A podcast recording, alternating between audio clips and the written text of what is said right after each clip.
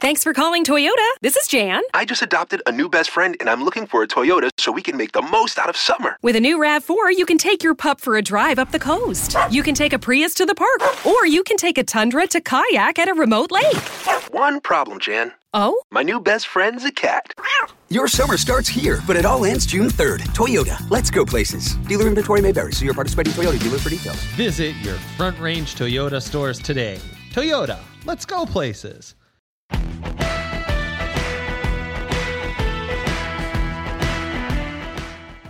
You know, if you haven't checked out What Chaos yet, you oughta, because we've had all your favorite players on the show. I'm talking Seth Jones, Lena Solmark, Connor Bedard, whoever it may be. We're live every day on YouTube at noon Eastern, but also available on all podcast platforms, including the one you're listening to right now. We got guests, and yeah, we're also doing a bit of chit-chat, goofing around, laughing at what makes us laugh in hockey. So regardless of how deep you are into your hockey fandom, come listen to What Chaos. We'll talk about your favorite team, we'll talk about your least favorite team, and everybody in between, and we're having a ton of fun doing it every single day, Monday through Thursday. It's What Chaos, presented by All City Network.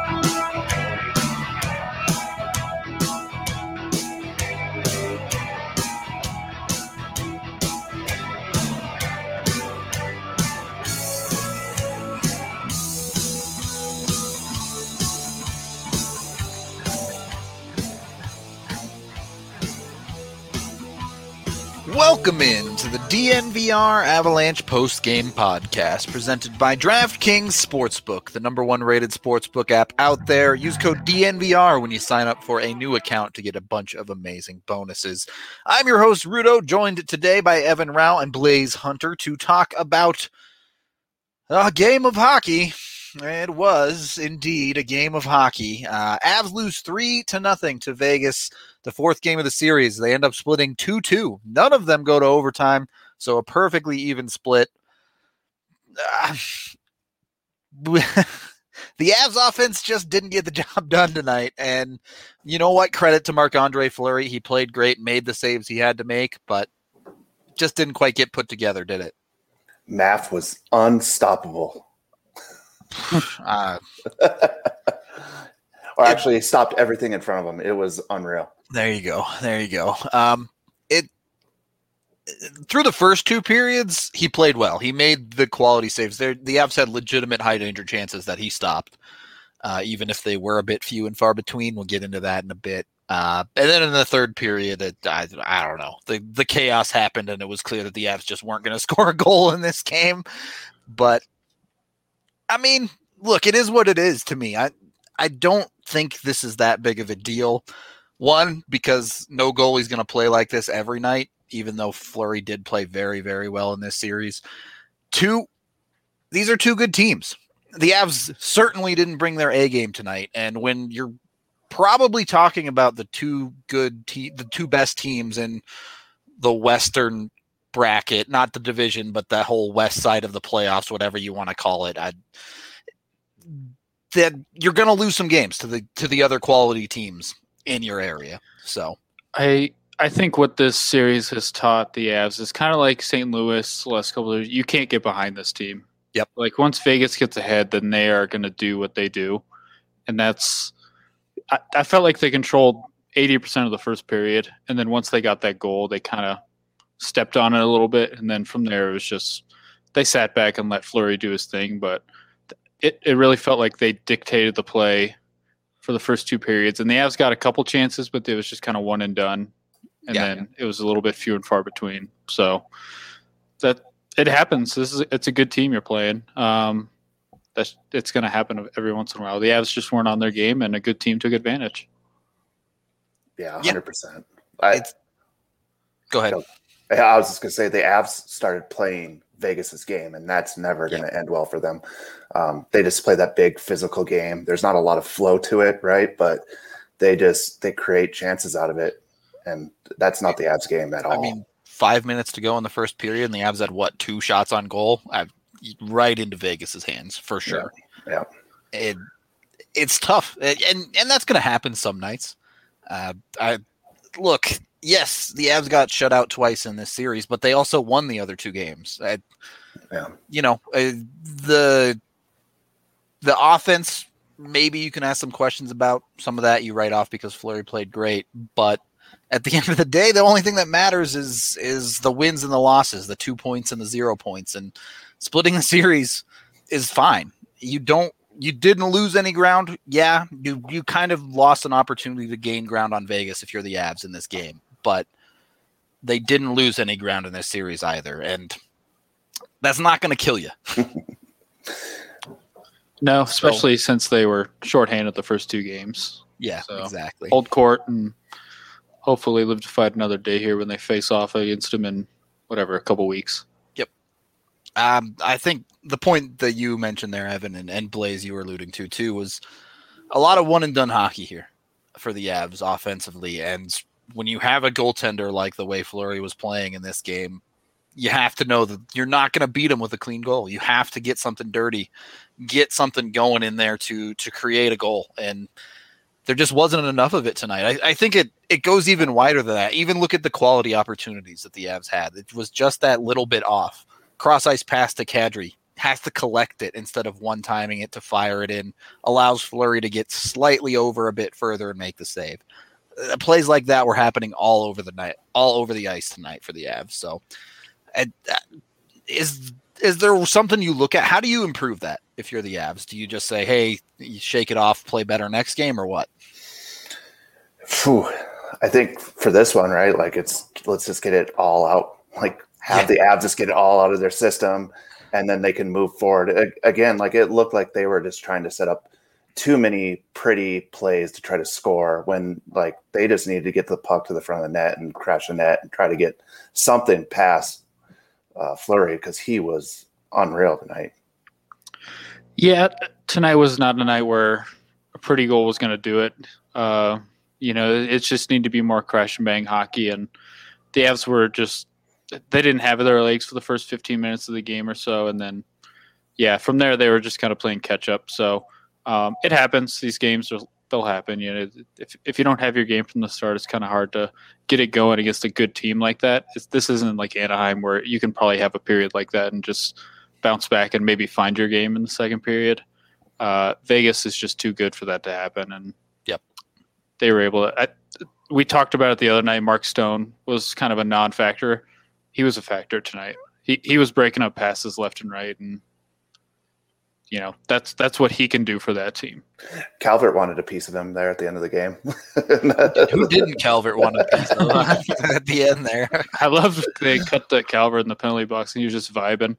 Yeah. Just leaning over just let me go to the locker room. Oh, nothing pisses off a player more than when you go and engage, and then you just let go and let the guy fall. I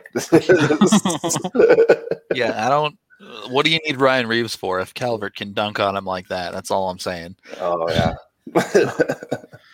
And I see people getting worked up obviously over Will Carrier at the end. It's just this guy's insignificant. Just let it go. He's a nothing. He's just a 4th line dude. Just don't let guys like that bother you. I mean, arguably shouldn't have even been playing in this game based on the hit he made on Landy, but yeah, for sure. Not going to have a major impact on the series, to say the least. Thank you for the super chat, Vaguely Sober.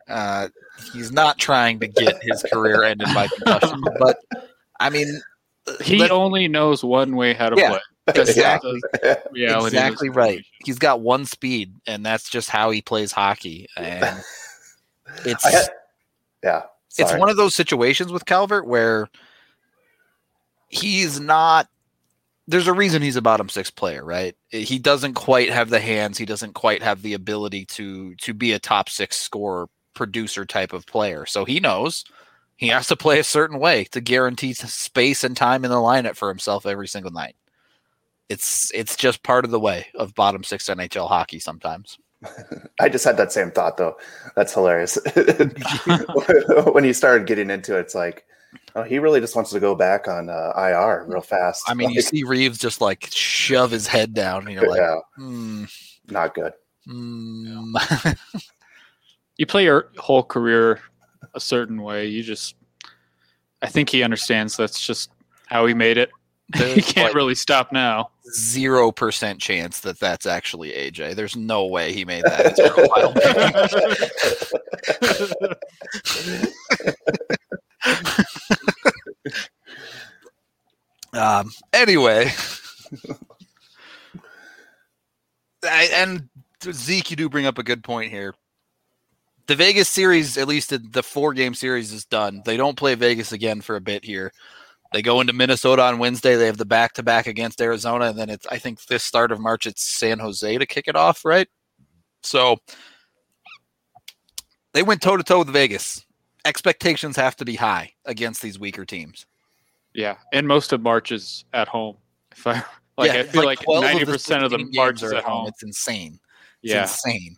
So it's definitely in the month to hopefully take advantage of this schedule. And now that right now they are healthy, hopefully that continues. You can't say for sure with this team, but you'd hope that a healthy team can take advantage of these weaker opponents. Yeah, you would have to think so. And I think that's, if you're looking for a positive takeaway from this game, Avs certainly didn't bring their A game, and it cost them against Vegas, but weaker teams, this game is probably just fine. If you don't run into a wicked hot goalie, the Avs easily score 3 goals in this game. Yeah, and we do have, you got to give Vegas credit. Like, a part of the reason why the Avs struggled is because Vegas was really good defensively. Yep. They gave up a few chances, but the Avs had nothing in the first period. Like, they were creating nothing because Vegas just wasn't giving them any time and space. And if you watch them, it was all 5 guys back. Like, McKinnon couldn't skate through everyone because they were all back. You just can't do that when it's 5 guys there. So yeah, Vegas deserves a lot of credit. If the Avs play, if they have an off game but still get high danger chances like that game against most teams, they're going to be just fine. Yeah, agreed. And yeah, Vegas, it's an interesting stylistic matchup because for the most part in this series, we've seen which team imposes their will on the game usually ends up winning it. We saw this game, obviously. Vegas played to a T to their style. The outdoor game was very much the Avs leaning, particularly with the good ice in the evening. The Avs got to play that higher pace game a little bit, and same with the other game that they won. There was a lot of offense being generated. They fell off in the third period in that one, but, you know, it's a clash of styles, and the team that can force the other team to play the way they want them to play has won so far in this series. So. Yeah, it's important to not get too high or too low, I guess, in a series like this. But it's also, I mean, I feel like these last 4 games have just been a preview of what you're going to see in the postseason. And I don't think either of these teams is really going to run away from the other one. Yeah, I think these teams are on a crash course, basically. What's crazy is that the Avs had nothing going on in the first, and yet still outshot the Knights. Yeah. So the third period took over. Yeah, I think Vegas just stopped trying to shoot. Definitely some score effects in the third there, I would agree. But defensive positioning. I mean, you can't look at how the periods ended up. It was, shots were like 8-2 with 5 minutes left in the first, and the period ended up 10-8. So the Avs did have their pushback moments in the game. Second period ended up 12-11. It's just like you guys had already mentioned, their pushback moments were a great 2-on-1 opportunity that Fleury makes a save, or a 2-on-1 opportunity where bafflingly the Avs decide to pass instead of take the shot. Just moments where the generation of opportunities came, but the follow-up decisions weren't there. The follow-up hard work to dig out a rebound to maintain possession wasn't there. So yeah, I don't want to call it good process because the second half of the process was bad, but they gave themselves chances to do the right thing and just couldn't get over the finish line. So we can take our first period break there, as we are sponsored by Breckenridge Brewery. Got a Vanilla Porter Jr. right here for you. Go grab one at the DNVR bar. 8 different types of DNVR Breckenridge Brew on tap there. You can also call the farmhouse 303-803-1380 and use that DNVR code to save $5 off of your order of Breck Brew. We also have Strava Craft Coffee, the CBD-infused coffee that has really changed life, also available at the Breckenridge, at the DNVR bar next to the Breckenridge Brew. Get it cold brew down there. You can use code DNVR20 at StravaCraftCoffee.com when you order to save 20% off your first purchase. Second period of the DNVR Avalanche podcast presented by DraftKings Sportsbook. Let's talk a little bit about what went wrong on the goals for the Avalanche here, because the first period, Grubauer played great.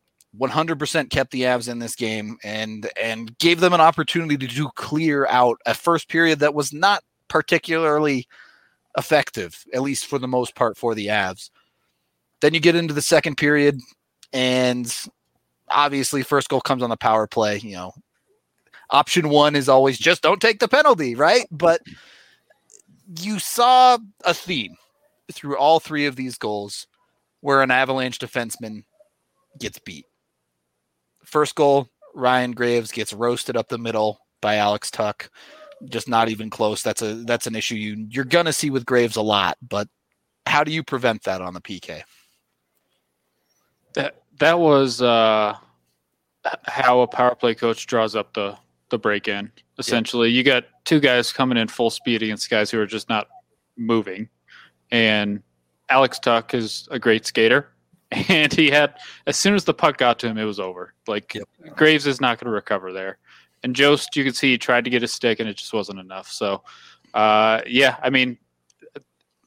that play kind of breaks down is in the neutral zone, where these guys just have too much speed coming in. So, it happens. Find a way to slow him down before that. Yeah, because we know Graves is, if someone gets a step on him, it's over. Like, yep. That's just the reality. He knows it too, so. Yeah, not an ideal defending on the break-in there. Yeah, meanwhile, Vegas did their research and looked at some of the entry zone plays that the Avs had and just made sure that it wasn't going to happen. Yeah. Avs definitely a bit of a struggle trying to connect. And honestly, I'm trying to think of a single time that they got fully set up in the offensive zone, and there's not much of it tonight. Most of their chances were off the rush, so... Yeah.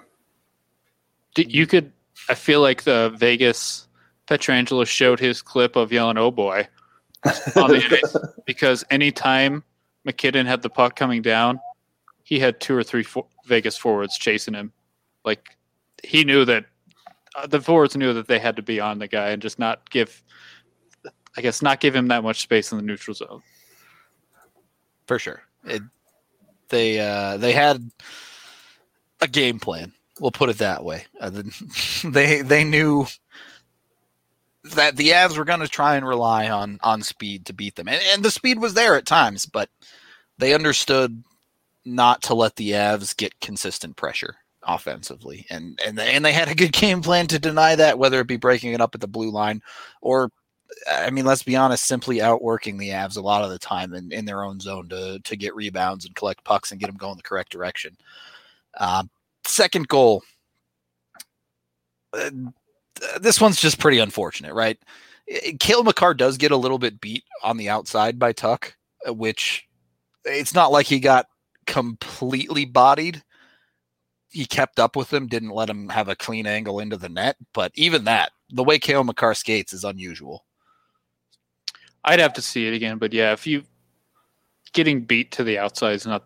If you're going to get beat to the outside. Don't let them into the center of the ice. So, yeah, this was just more of a unfortunate bounce. And then, yeah, Grubauer makes the save right into Byram's skate. What do you do? Yeah. Byram almost had a chance to grab it out of the air, too, there. Yeah, he took a whack at it, but not quite. Just didn't connect. Not quite there. Welcome to the league, rookie. Watch your skates. That's two own goals in two games for him, technically. Yeah, that's a bummer. He'll get one in the other net soon, I believe. He did struggle tonight, though, watching him. He just looked like he was struggling out there. I thought it was pretty funny. Who fell coming into the zone there? Was that from the Vegas Knights? Oh, yeah. Pietrangelo fell, and he just, sealed him off. Yeah, that's the correct play. Yeah. Yep. I got a little angry about that. Are you talking about when Tuch fell? Oh, yeah, it wasn't Petrangelo's Tuch. Yeah, you're right. I mean, he did kind of put his butt into him, but it wasn't that egregious. Well, yeah, it wasn't like Z off. Throwing Eichel's face into the boards a couple years ago after the whistle. Yeah. Tuch was gonna try and ride the boards forward and spread out some of the energy, and Byram was just no, I'm making you run directly into the boards, bro. I mean, yeah, it's the right play, right? You separate the player from the puck. If he goes soft there and Tuch gets up and just pushes the puck down, it's a different story. So, yeah, for sure, it is what it is on that side. What did you guys think of the third period for Byram, or at least late in the third period? Because I was actually pretty encouraged by the physicality he showed there. Obviously Marchessault with the dirty slash to the back of the knee, but Byram stood right up, hit a guy against the boards, and then he comes and takes a penalty against Pietrangelo in the middle, which, let's be honest, the game was over, so who cares about that penalty? But that's a frustration penalty right there. I don't have a problem with it. This is kind of who he is, right? This is what he was in the WHL. He was a little feisty guy, so reality was the game was over. It was 3-0. Just, it wasn't that bad. Just send a message and be done with it. I don't think the coaches are going to sit him down for anything like that. Just let it happen. Yeah, right. Exactly that. And third goal, really quick here. We may have to come back to this, but on the third goal, the super weird situation with Makar halfway going for a change and then giving up on it. Yeah, it looked like he was trying to get off the ice, and he didn't get off the ice. He had to come back. So it's either way, if he got off the ice, whoever got on the ice for him was probably screwed anyway. So it was just a bad situation all around. We can talk about that a little bit more. We do have AJ Haefele, I believe, live from the arena coming with us to talk about the locker room comments very quickly, and he's left the room. All right, AJ will be back in a second to tell you guys what happened in the locker room, hopefully. There we go. He's back now. See if this works. AJ, can you hear us? Yeah, I can hear you. All right, perfect. My bad. I was pushing too many buttons on that one. You good. I know you got to get out of here quick, so just give us the locker room rundown. Basically, the players felt like the effort just wasn't good enough. They've set the standards a little higher this year for themselves, and they didn't live up to that tonight, and that's ultimately what they felt like kind of led to the demise tonight, why they did not get any job done. Yeah. Definitely a fair assessment. Credit to Fleury and Vegas where it's due, but I think everybody knows the Avs are capable of better than that. And we saw it earlier in this series, so that's pretty straightforward. Any particular quotes or any takeaways you have from the game? Bednar, I thought Bednar was pretty spot on. I really agreed with him a lot in the post game, where he just said that their execution was just bad. Yep. It wasn't so much that they weren't creating anything. It wasn't so much that they struggled with a ton outside of their early game defense. It was really just they couldn't finish anything, man. They didn't cash in on any of their chances. And he said some of that credit certainly goes to Fleury, but if you look at, he pointed to the second Vegas goal and he said, look, that's a bad break for us, but that's also making your own luck. That's a great outlet pass. That's a great play by Alex Tuch to get wide and beat Cale Makar in a way that we almost never see Makar get beat, and it paid off for him. He throws a puck at the net, gets stopped, but it goes off of Byram. That's a bad beat for the Avs, but it's something that Vegas created entirely out of doing the good and the right things that they should be doing. You can't get beat bad if you don't let them get to the river. That's a very niche Texas Hold'em reference that I'm sure three people in the chat got.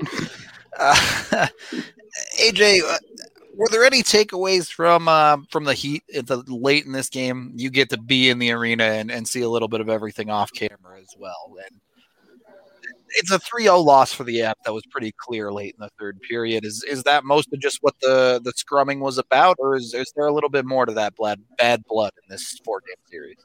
Yeah, I mean, you play an opponent that you have a lot of respect for four times in a row in a week. You're pretty over them. Yeah. So no argument there.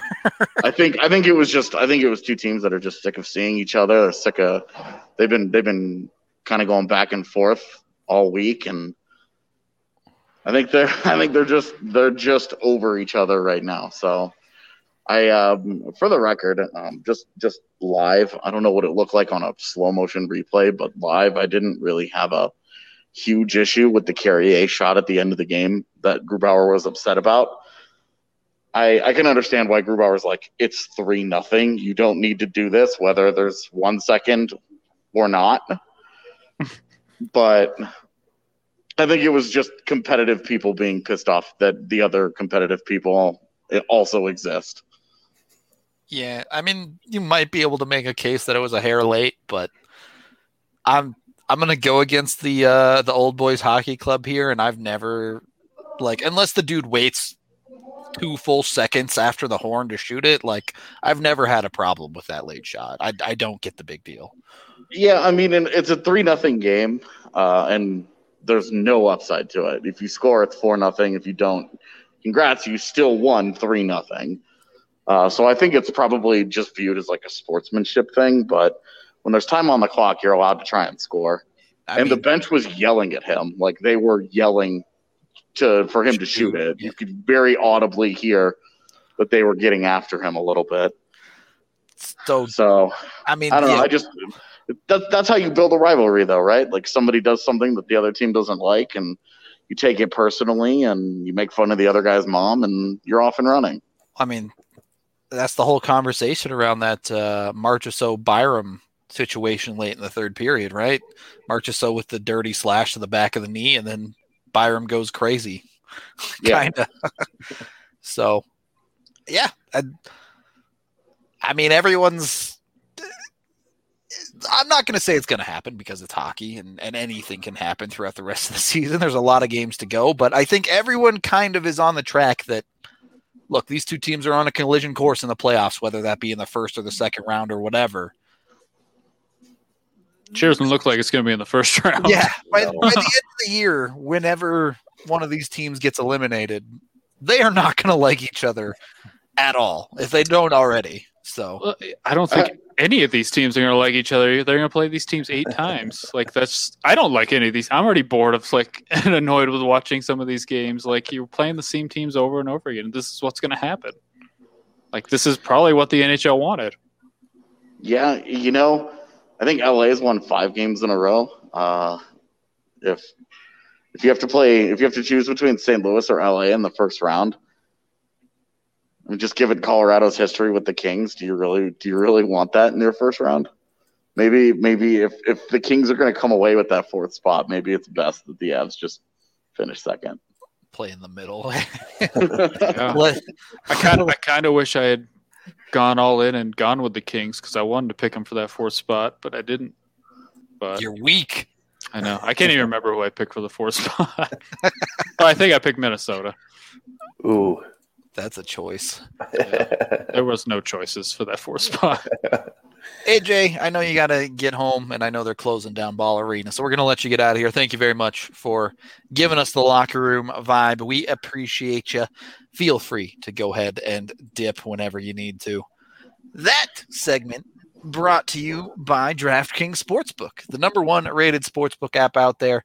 When you sign up with a new account using code DNVR, you can get yourself a bunch of different amazing odds boosts, whether you have the odds boost on sports that they provide every single day, or you can just jump in and get their new sign-up bonuses.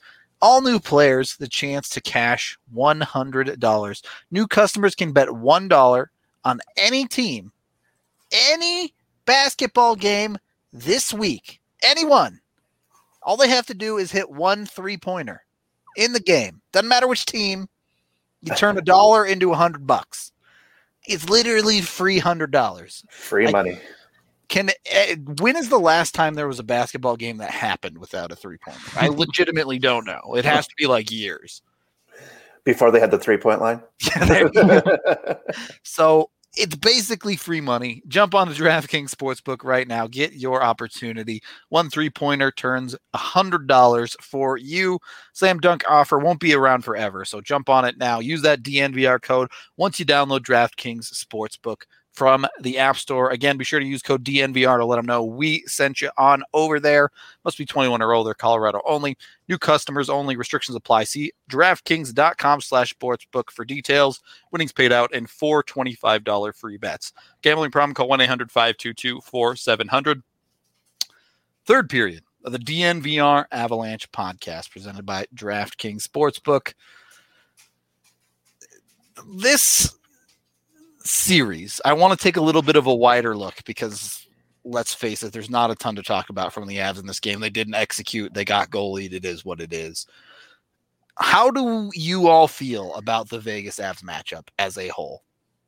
AJ's talking about doesn't really want to play the Kings in the first round if you have a choice.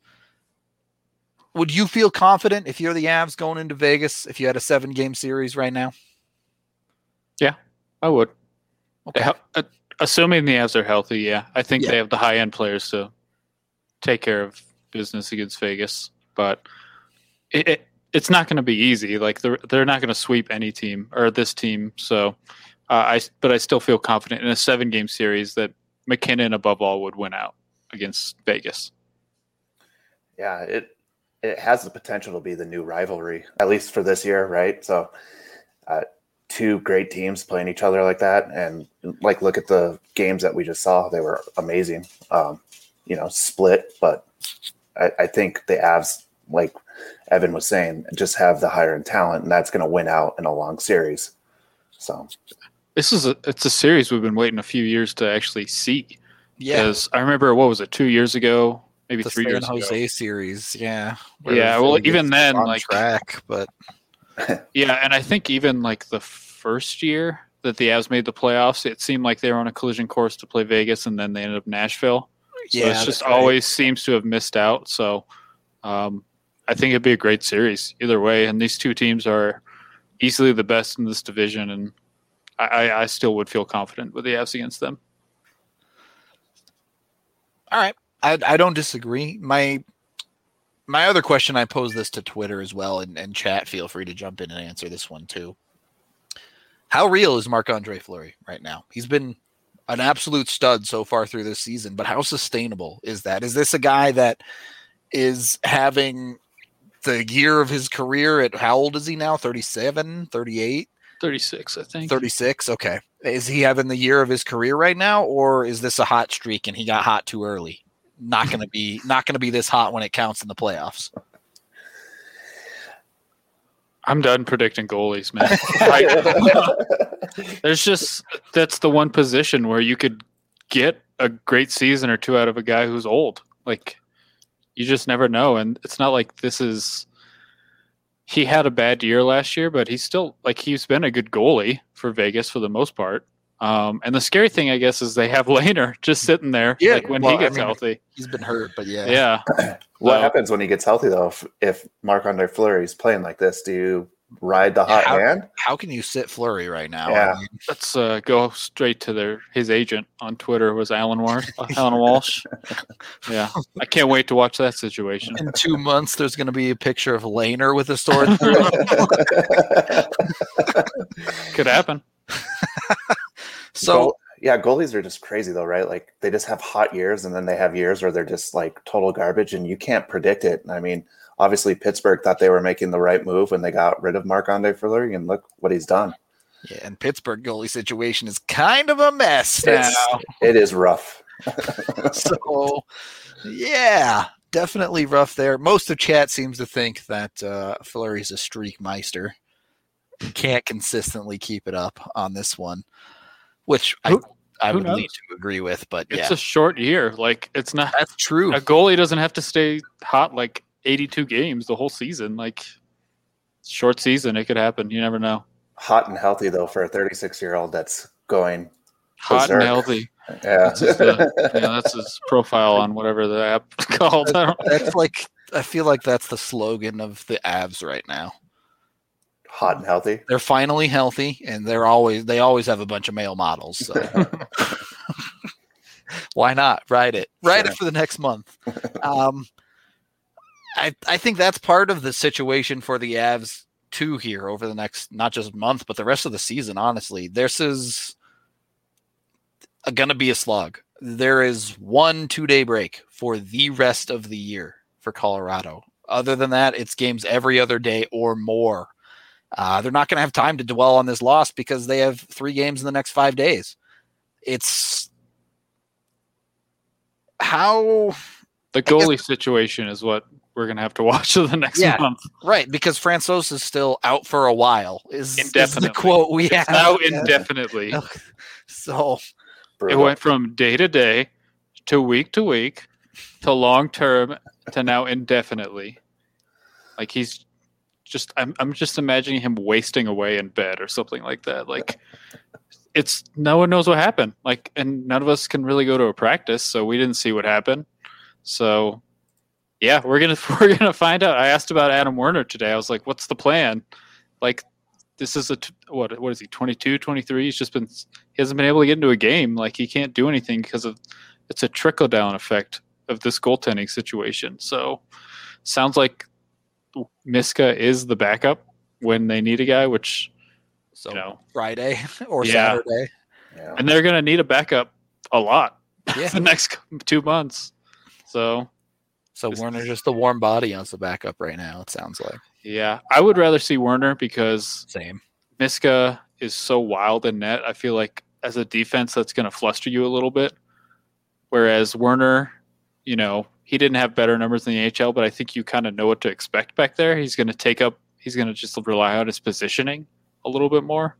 So, the question here is Miska has had 2 games in the NHL this year so far, and neither were particularly great.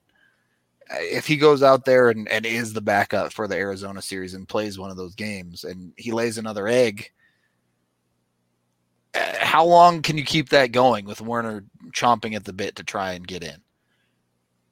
It doesn't seem sustainable to run with that because at this point we're just operating under the assumption that Francouz is never coming back, basically.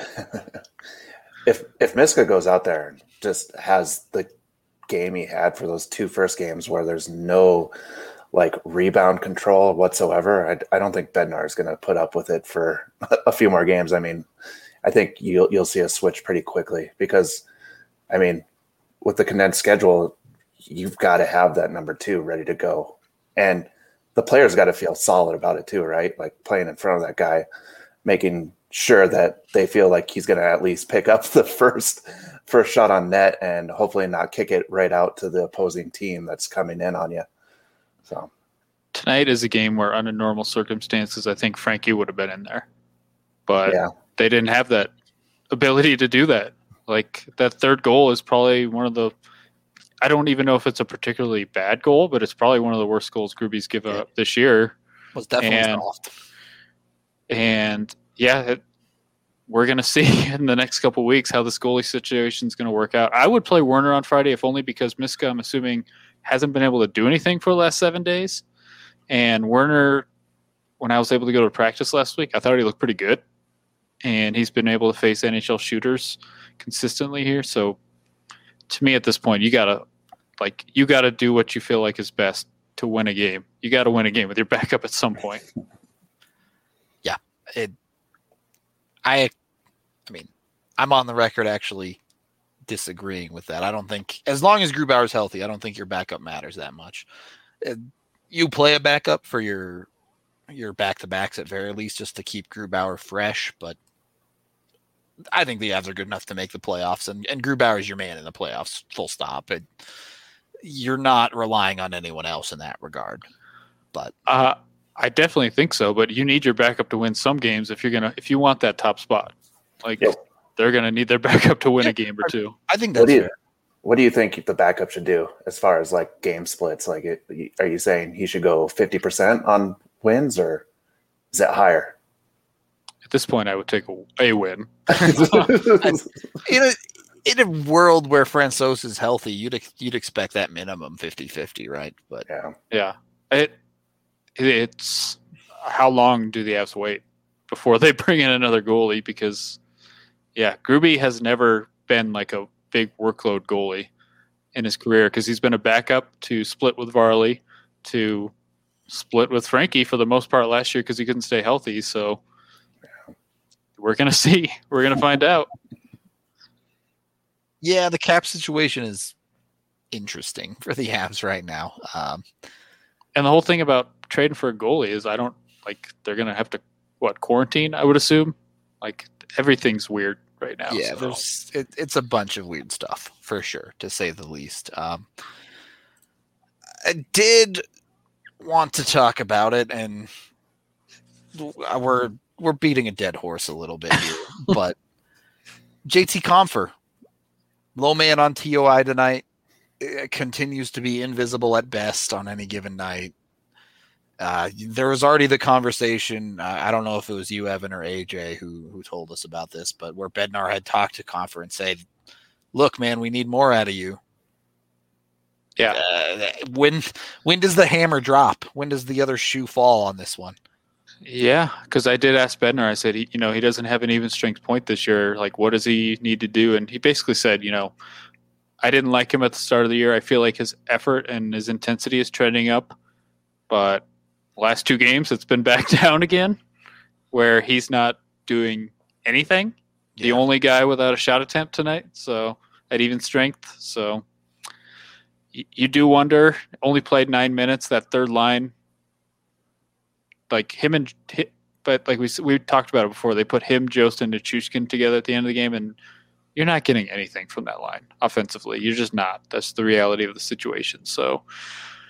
Yeah, you do wonder at what point do they send a message where they're healthy and Logan O'Connor sitting there, put Jost at center and tell Compher, you got to watch tonight. You got to earn that spot back. It's a tough spot. It's a tough spot for sure. And look, on a night where Nathan McKinnon's going off, you don't notice that as much. On a night where the Avs trying to grind through it, trying to find a dirty goal, that's where you notice the Avs bottom six's lack of production, right? Yeah, I mean, especially if the Avs want to go deep into the playoff run, they're going to have to start getting some more production out of those bottom six. I mean, that's, when you start getting into the playoffs, that can make or break a team, right? Like, if the top six aren't scoring, what is the bottom six doing to help kind of alleviate some of that pressure of scoring a bunch of goals in games to win? Even then, who was the wild card last year when they needed a goal from someone who wasn't on that top line? Who was the guy who got it to him or gave it to him? I mean, honestly, is Vlad Namestnikov in the playoffs? Well, I was going to say Burakovsky was the guy, and Burakovsky has disappeared over the last handful of games. Yeah, he has not looked good for a while, and he never has fit on the top line for me. Yeah, and he was an anchor there for the first period tonight, to the point where they. Right, Bednar was over. It looked like the musical chairs there in the second and third, though. Yeah, though it was dangerous. Yeah, we got the blender the last half of the game there. The but yeah, and I didn't think any of the defensemen were good tonight. If I'm being honest, it was Taves turned into superhuman man in the third period, but if you look at the shot share, he got destroyed. His metrics were. Bad. And I totally jinxed Timmins. I liked him in the first period. Yeah. I've been bagging him all year. I liked him in the first period because I felt like, it wasn't perfect, but he was being aggressive. He was moving and he was jumping into the play. And then the first shift of the second period, it was a mess. Immediate penalty. Well, he dropped it back to nobody in his spot. Yeah. And then his penalty. Yeah. So yeah, when the top line's not going, then they just didn't have anything from the depth guys tonight, other than the fourth line occasionally. Makar was trying to get Nichushkin going by posting one off his shoulder. Do you see that clapper that he took? Yeah. a couple of Avs shots hit their own guys in front tonight, but yeah, Nichushkin looks. It's nothing. Nothing's happening there. Yeah, it's wet. So the Avs have played a quarter of their games through the season so far, and you have Nichushkin leading the pack at the bottom six with 3 points. Comfer has 2. Jost has 1 point. Belmar has no points. And I think Calvert has a single point as well. Belmar has no points this year. I didn't even realize that. Yep. Yeah. Nichushkin, I saw somebody mention that they need Nichushkin in the lineup for his size. He doesn't even use it. Yeah. At one point he had Stevenson lined up and he just kind of went in there soft on him. And Stevenson came away with a puck, which is just like that. That's not what's supposed to happen there. What? I agree with your take that none of the defense was good tonight. Is that something you live with? Because, I mean, let's face it, the Avs defense does have a bunch of 21, 22-year-old, 19, in Byram's case, year-olds on it. They're going to have off nights. Yeah. It happens. It was just a game where everyone seemed a little bit off.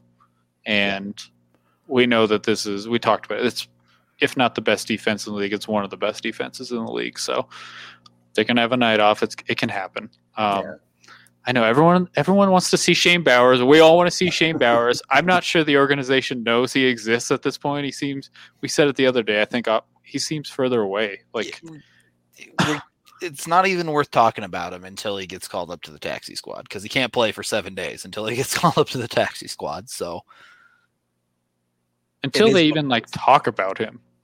Yep. And then Martin Kaut's gone. No one knows what happened there. He's upper body injury, supposedly, but yeah. Yeah. So at this point, yeah, if Comfort's coming out, you got to put LOC back in there because LOC deserves a lineup spot the way he played. He's got 2 goals on the season. The leash has got to be taught, if not being pulled on, for Comfer at this point. You have to think. So if you're gonna preach accountability, you got to show it. And it's been 15 games, and I know everyone sees the direct connection between Bowers and JTC because Bowers is a center, but the reality is JTC can play wing too. On his best game, they played him at wing so far this year, but if they bring in LOC to play wing, you just slide Jost over to center. It's a super easy move for the Avs to make. So, has Jost? I guess they've probably been switching off the last 2 games. Yeah, playing center. It's been a little all over the place for sure. Hasn't been good either way. Not great. Definitely not great. So, yeah. Obviously, the cap situation is weird, right? There are a bunch of different situations that the Avs can use to either decide not to call someone up, or you can get into an emergency situation where it doesn't count against the cap sometimes, or you can use their LTIR, which they still will have because of Francois, because of EJ, if they choose to put them on LTIR. It's just the Avs cap situation is beyond human understanding. All right. I don't understand it at all. So anyone who asks me anything on Twitter about cap, sorry if I ignore you, because I don't understand. The cap is beyond me at this point with all the emergency exceptions and all that stuff. Shout out to Dennis Gilbert getting hurt in the NHL. That's the old Ben Street move. He broke his nose. That's right. Duh. He did something, but yeah, that was the Ben Street move. You get called up, get hurt, and then you get an NHL salary. Cashing that check. Yeah. That's why you're going to get hurt in the NHL. That's why he fought so quick. I'm going to break my hand on this guy's helmet so fast. I swear Ben Street did that, I think, 2, maybe 3 years in a row. And it was long-term stuff. Yeah. So the only thing I remember Ben Street for is getting colliding with Matt Duchene at the blue line. There's one of my most popular clips ever was him just Duchene's coming through the neutral zone and Street just steps in front of him and just probably how he got hurt. Probably.